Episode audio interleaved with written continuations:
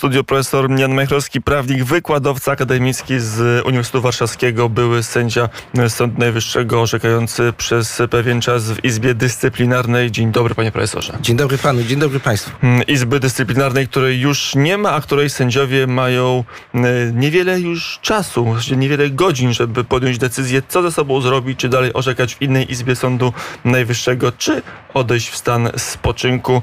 Pan profesor nie ma takich wątpliwości, nie ma takich dylematów, bo e, jest byłym sędzią, który zrzekł się tego urzędu w Izbie Dyscyplinarnej i żadnego stanu spoczynku nie otrzymał. A pana koledzy co zrobią w Izbie Dyscyplinarnej? Co powinni zrobić, a co zrobią? To jest różnica między bytem a powinnością właśnie, ten stary dylemat. E, No ja jestem przekonany, że powinni, skoro e, zdecydowali się na Izbę Dyscyplinarną e, i na Sąd Najwyższy, to powinni trwać w Sądzie Najwyższym, czyli przyjąć ofertę, którą otrzymali, przejścia do innej Izby Sądu Najwyższego. Każdy z tych sędziów taką ofertę otrzymał i mogą pracować w takiej izbie, która najbardziej odpowiada profilowi ich dotychczasowej pracy, wiedzy, doświadczenia.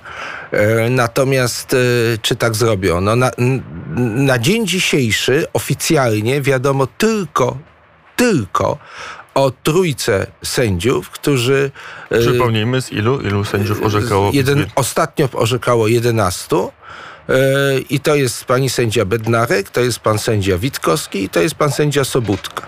Dw, ty, tych dwoje pierwszych to byli prokuratorzy, e, pan Sobutka to były wcześniej przed objęciem urzędu sędziego, to e, radca prawny, zresztą z dużym doświadczeniem w postępowaniu dyscyplinarnym w ramach korporacji radców prawnych. Oni zdecydowali się dalej pracować w Sądzie Najwyższym robić to, co do nich należy. Na czym Natomiast polega dylemat? Jak już ktoś e, wszedł na ten no, najwyższy piedestał, już wyżej się nie da w, e, w hierarchii prawników w Polsce być, niż być sędzią Sądu Najwyższego, e, to dlaczego po, po kilku, miesiąc, kilkunastu miesiącach pracy chcą się wycofać i w zasadzie przejść w stan spoczynku, czyli przejść na emeryturę? Eee, no często właśnie- dość młodzi ludzie, jeszcze nie są ludzie, którzy mają 70-80 nie, lat, to są nie, ludzie... w- 40-latki to są często. Mniej więcej. Tak, no, oczywiście. E, No dlaczego? Ustawa e, o Sądzie Najwyższym, a właściwie jej nowelizacja ostatnia, która likwiduje Izbę Dyscyplinarną i wychodzi, że powiem tak oględnie, naprzeciw żądaniom e, Komisji Europejskiej i TSUE, czyli żeby zlikwidować Izbę Dyscyplinarną, daje tym osobom w momencie, kiedy by przeszli w stan spoczynku, po prostu bardzo duże pieniądze. Bo co to jest ten stan, stan spoczynku? Proszę Państwa, to nie jest emerytura. Emeryturę dostajecie Państwo z ZUS-u, to są składki, doskonale wiecie, że to jest ułamek tego, co dostajecie jako pensję. To każdy Polak, który pracuje, o tym wie. Natomiast stan spoczynku sędziowski to jest pensja sędziowska. Dalej się dostaje po prostu pieniądze, tylko że się do pracy nie chodzi. No musimy epatować tą kwotę, to jest 20 parę tysięcy. Nie, to jest mniej. To jest mniej. E, pensja, przynajmniej moja, to było 15 tysięcy na rękę, że tak powiem, to co dostawałem jako sędzia Sądu Najwyższego. E, moi koledzy, co prawda, dostawali prawie wszyscy więcej, bo oni dostawali 40% dodatek jeszcze, którego ja nie, nie brałem, no ale tego nie, w stanie spoczynku już się nie dostaje. Więc a, oni mają taki dylemat czy pracować dalej, czy nic nie robić i mieć pieniądze. No więc y, to jest y, dylemat, który dla mnie jest oczywisty do rozstrzygnięcia z przyczyn etycznych. Powinni dalej pracować, ale również z przyczyn prawnych, dlatego że przepis, który daje im taki ultra przywilej, moim zdaniem jest wątpliwy konstytucyjnie ze względu na zasadę sprawiedliwości społecznej i równości wobec prawa. Nie, Panie profesorze, to jest ten osobisty dylemat, czy mieć święty spokój i pieniądze, czy, e, czy jeszcze gdzieś tam e, orzekać i pracować e, w Sądzie Najwyższym, I ale dopracować do wieku, który y, wtedy y, daje stan spoczynku, taki jak wszyscy inni sędziowie mają. Mm, Ale z drugiej strony też, czy tam jest element polityczny? Czy nie jest tak, że odejście tych sędziów e, zmieni układ sił w Sądzie Najwyższym? Oczywiście, że tak. Czy, że tam jest też ta decyzja ma e, ten walor w tle, a może nawet na pierwszym planie e, walor polityczny? Ależ oczywiście, że tak, dlatego że przecież e, jeżeli ci sędziowie z nowego rozdania, ci sędziowie, którzy mieli zmieniać sądownictwo w Polsce, którzy mieli czuwać nad etyką pozostałych sędziów, no przecież my w Izbie Dyscyplinarnej mieliśmy orzekać w sprawach niewłaściwych, etycznych zachowań innych sędziów. Jeśli ci sędziowie odejdą z Sądu Najwyższego, no to proporcja między tak zwanymi starymi sędziami a nowymi sędziami będzie bardzo korzystna dla tych starych sędziów. E, w związku z tym to jest oczywiście decyzja o bardzo korzystna finansowo, indywidualnie odejść dla poszczególnych sędziów, ale to jest tak samo decyzja, która wpływa na kształt w ogóle Sądu Najwyższego. W związku z tym ze wszech miar ja bym kolegów e, zachęcał do tego, jeśli jeszcze mają na to tylko czas, żeby tę ofertę, którą otrzymali, przyjęli i dalej pracowali dla Polski, dalej pracowali w Sądzie Najwyższym. I tyle. E, prasa mówi, że mniej więcej połowa z tych sędziów jednak pójdzie w stan spoczynku, skorzysta z tej furtki na wczesną i bardzo lukratywną mm, emeryturę w cudzysłowie oczywiście. Mm, na ile to, to bo jest też stanowisko sędziego Johana, który jest przedstawicielem prezydenta e, w Krajowej Radzie Sądownictwa, który powiedział dość obcesowo, ale że te osoby powinny, jeżeli nie orzekają dalej, powinni wrócić tam skąd przyszli, a nie, a nie na żaden stan spoczynku. No to to jest zupełnie dla mnie niezrozumiałe, ja to już Bo to ustawa prezydencka. No po pierwsze... Yy, jeżeli się jest czyimś pełnomocnikiem, to, a, a pan Johan jest pełnomocnikiem, przedstawicielem prezydenta w Krajowej Radzie Sądownictwa, no to nie jest się samoistnym czynnikiem, tylko się reprezentuje zdanie swojego pryncypała. No, to jest zupełnie oczywiste. A zdanie prezydenta jest tutaj zupełnie jasne. Po pierwsze, yy, ustawa, jak pan redaktor powiedział, ta zmieniająca, ta dająca tę możliwość odejścia w stan spoczynku, jest ustawą prezydencką. Ona traktuje przecież sędziów jako sędziów. Nie mogą e, wrócić tam, skąd przyszli, dlatego że oni już nie są radcami prawnymi, prawnymi prokuratorami, oni są sędziami. No więc y, to wyglądałoby na to, że pan Wiesław Johan nagle przyjmuje tutaj pozycję y, justicji czy, czy innych jakichś radykalnie opozycyjnych y, ugrupowań, mówiąc to nie są sędziowie i podważa sam akt nominacji tych sędziów dokonany przecież przez prezydenta. To po Wynikający również z przedłożenia prezydenckiego ustawy reformującej. Sąd Najwyższy, więc, więc dwie ustawy prezydenckie. Dokładnie, przecież ustawa o Sądzie Najwyższym to była ustawa prezydenta. Dalej, prezydent ich powołał, każdego z nich, a więc uznał, że są właściwi. Dalej e, zostali oni wybrani przez Krajową Radę Sądownictwa, której wiceprzewodniczącym był Wiesław Johan i uczestniczył w e, procedurze powoływania tych osób.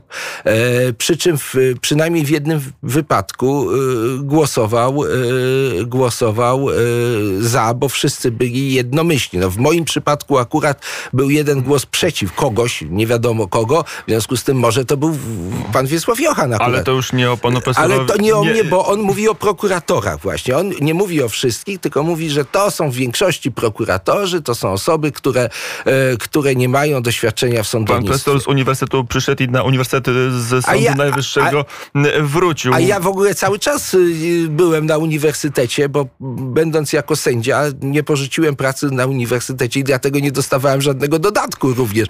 Nic w ogóle nie dostawałem oprócz tej pensji, a teraz nie dostaję ani pensji, ani nic i niczego się nie spodziewam. Natomiast oczekuję tylko jednego, żeby koledzy dalej pracowali jak trzeba, a pan sędzia Johan, żeby był przedstawicielem prezydenta, czyli mówił to, co prezydent mówi. A jeżeli mówi to, co prezydent, e, zupełnie co innego niż prezydent mówi, no to jakiś wniosek z tego należałoby e, wysnuć, ale to jest chyba pytanie nie moje, tylko być może pana redaktora i to do, nie tyle do pana Johana, co chyba do pana prezydenta. Do przedstawicieli prezydenta już tych formalnych pracujących chociażby w Kancelarii Prezydenta Rzeczpospolitej Polskiej. Panie profesorze, to jeszcze w ramach tych nacisków to jest tak, że decyzja o pozostaniu w Sądzie Najwyższym to jest jakiś element także odwagi towarzyskiej, że są naciski, e, nazwijmy to w cudzysłowie, starych sędziów, żeby wypchnąć, żeby no jednak zmienić układ sił w Sądzie Najwyższym, żeby jak najmniej było sędziów powołanych przez Krajową Radę Sądownictwa, wyłanianą także przez parlament?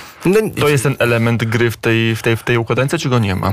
Jest to element, to jest zupełnie oczywiste, że jest to element. Natomiast akurat tutaj myślę, że y, sędziowie, y, tak jak znam sędziów Izby Dyscyplinarnej, nie ulegali te, takiej presji. To mogę powiedzieć z całą y, odpowiedzialnością odpowiedzialnością, no chociaż niektórzy uważam, że ulegali presji Trybunału Sprawiedliwości Unii Europejskiej i e, innych zagranicznych czy międzynarodowych instytucji, jak na przykład Europejskiego Trybunału Praw Człowieka, który nie mając ku temu żadnego prawa też usi, usiłował polską reformę sądownictwa zablokować i zablokować Izbę Dyscyplinarną no i po prostu nie orzekali. Siedzieli i nie orzekali, e, no bo się tego ETPC i, i, i CUE e.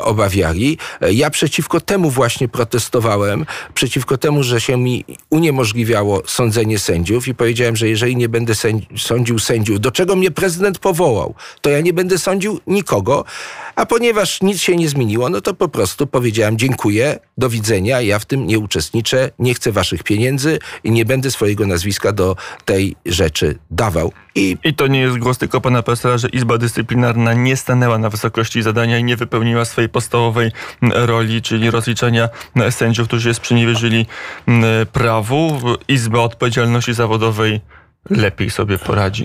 Ja chciałbym tutaj powiedzieć coś w obronie y, Izby Dyscyplinarnej jako takiej, dlatego że dzisiaj bardzo łatwo powiedzieć, Izba nie dała sobie rady. Proszę Państwa, myśmy jako sędziowie tej Izby od początku byli blokowani z jednej strony, atakowani i przez wsparcie dla niej... Blokowani przez kogo? Przez panią prezes Manowską? No oczywiście. No oczywiście i przez prezesa tej Izby, pana Przesławskiego. No przecież, a czym innym... Pani prezes Manowska i pan prezes Przesławski, dwie osoby związane z ministrem sprawiedliwości, przynajmniej do chwili nominacji. Potem różnie się losy toczyły, ale y, są to nominacje bliskie w chwili ich dokonywania y, ministrowi Ziobro. E, że tak powiem, to jest kwestia jakaś polityczna, której ja jako sędzia się nie zajmowałem, kto jest komu bliski. E, ja uważam, że z każdemu sędziemu powinna być bliska konstytucja przede wszystkim. I kiedy pan e, pisał do mnie pismo, że, żebym ja się zastanowił, czy ja się czasem nie pomyliłem, że ja wbrew TSUE wyznaczyłem e, sprawę sędziego kradnącego pendrive'y na wokandę, bo TSUE e, zabrania tego e, i żebym ja się zastanowił, czy, czy ja to słusznie e, robię, bo rzucam wyzwanie TSUE, to ja mu w odpowiedzi oficjalnym pismem wysłałem Konstytucję Rzeczypospolitej Polskiej, żeby sobie przeczytał. E, proszę Państwa, to do czego dochodziło e, w Sądzie Najwyższym było moim zdaniem po prostu skandalem. I teraz kończąc e, tę, tę myśl, jeszcze kończąc tę myśl, bardzo wielu sędziów chciało sądzić, naprawdę chciało, ale jak się wkładało kij w szprychy tego roweru, to potem nikt nie mówią, że rower nie jechał, dlatego że to również ci, którzy są na zewnątrz Sądu Najwyższego i Izby Dyscyplinarnej, ponosili odpowiedzialność za to, żeśmy Unii Europejskiej cały czas ulegali, ulegali i ulegamy jej w dalszym ciągu. Słowa to nie są czyny. I proszę się potem nie dziwić, że ten czy ów sędzia jest kompletnie rozgoryczony, ma tego wszystkiego dosyć, uważa, że został użyty i chce odejść. Ale ja apeluję do tych ludzi, do tych moich byłych kolegów pokażcie, że potraficie być od tego mocniejsi. Zróbcie to, co do was należy. Ja nie żądam, żebyście trzaskali urzędami tak, jak ja to zrobiłem. E, nie wymagam tego, żeby człowiek, który wiele lat pracował w sądownictwie, nagle nie miał z czego żyć. Ja wróciłem sobie na uniwersytet, może mnie na to stać. Natomiast wróćcie do tego sądu, sądźcie, Polska potrzebuje takich ludzi, którzy będą dalej po prostu wprowadzać w życie sprawiedliwość. Tego ludzie oczekują. To jeszcze, panie profesorze, oceńmy Izbę Odpowiedzialności Zawodowej i, i tą kolejną reformę Sądu Najwyższego. No jaka... To zda egzamin, czy nie zda No to trudno oczywiście powiedzieć. To jest taka mieszanka. To znaczy, e, przecież e, podstawą ma być tam losowanie, czyli e, ileś nowych, iluś nowych, iluś starych i właściwie wraca to troszeczkę do modelu dawnego, nie wyspecjalizowanej Izby od Spraw Dyscyplinarnych, tylko sędziów, którzy się na, na ogół, na co dzień zajmują na przykład sprawami cywilnymi albo sprawami no, w wyniku losowania będą musieli No i tak, i nagle dostają jak tak, i w zupełnie innych sprawach, bo jednak sprawy dyscyplinarne, no to trzeba pamiętać, że y, rządzi nimi y, kodeks postępowania karnego. Chociażby, prawda? Y, że to są sprawy, które z istoty swojej najbardziej przypominają sprawy karne. Y, jak to będzie wyglądało? No, no nie wiem, jak to będzie wyglądało. To jest wyraźnie polityczny kompromis, który został dokonany pod wpływem Unii Europejskiej, a przecież chodziło o to, żeby przeciąć pewien korporacyjny układ Po to była Izba Dyscyplinarna, żeby ci ludzie ni- niejako będący na zewnątrz, a jednak wewnątrz Sądu Najwyższego byli niezależni i mogli sądzić innych sędziów. Osoby z losowania z różnych izb, z różnych układów korporacyjnych będą mieli tą, ten przymiot tak dużej niezależności, żeby rozwiązywać te korporacyjne zawiłości? E, Tutaj chodzi przede wszystkim o jedną korporację, o korporację sędziowską. Bo, że tak powiem, adwokaci, radcow- radcy to, przepraszam za kolokwializm, małe piwo. Chodzi o sędziów. Chodzi o wprowadzenie systemu, który rzeczywiście rozlicza sędziów, którzy czasami robią rzeczy, których absolutnie robić nie powinni. I musi być nad nimi taki sędzia, który się ich po prostu nie boi, który nie jest w tym układzie. No ja przyszedłem do sądownictwa dyscyplinarnego, do Sądu Najwyższego z uniwersytetu. Nie byłem z żadną korporacją związany. Nie byłem, nie jestem. I dlatego mogłem być niezależny. W momencie, kiedy nie mogłem orzekać, kiedy okazało się, że, że tak powiem, mam tylko brać pieniądze i. W wyniku i, i, losowania mogą trafić sędziowie związani z korporacją sędziowską. Tą albo inną. E, w wyniku losowania będą układami. tam tylko sędziowie Sądu Najwyższego. Tak. To, e, natomiast jak Ale są różna była ich droga życiowa. A i różne były ich znajomości. Przecież sędziowie Sądu Najwyższego na ogół e, przeszli długą drogę i, i mają mm, szerokie znajomości. Ale ja naprawdę Czyli nie chcę. pod względem działalności merytorycznej to jest gorszy wariant od poprzedniego.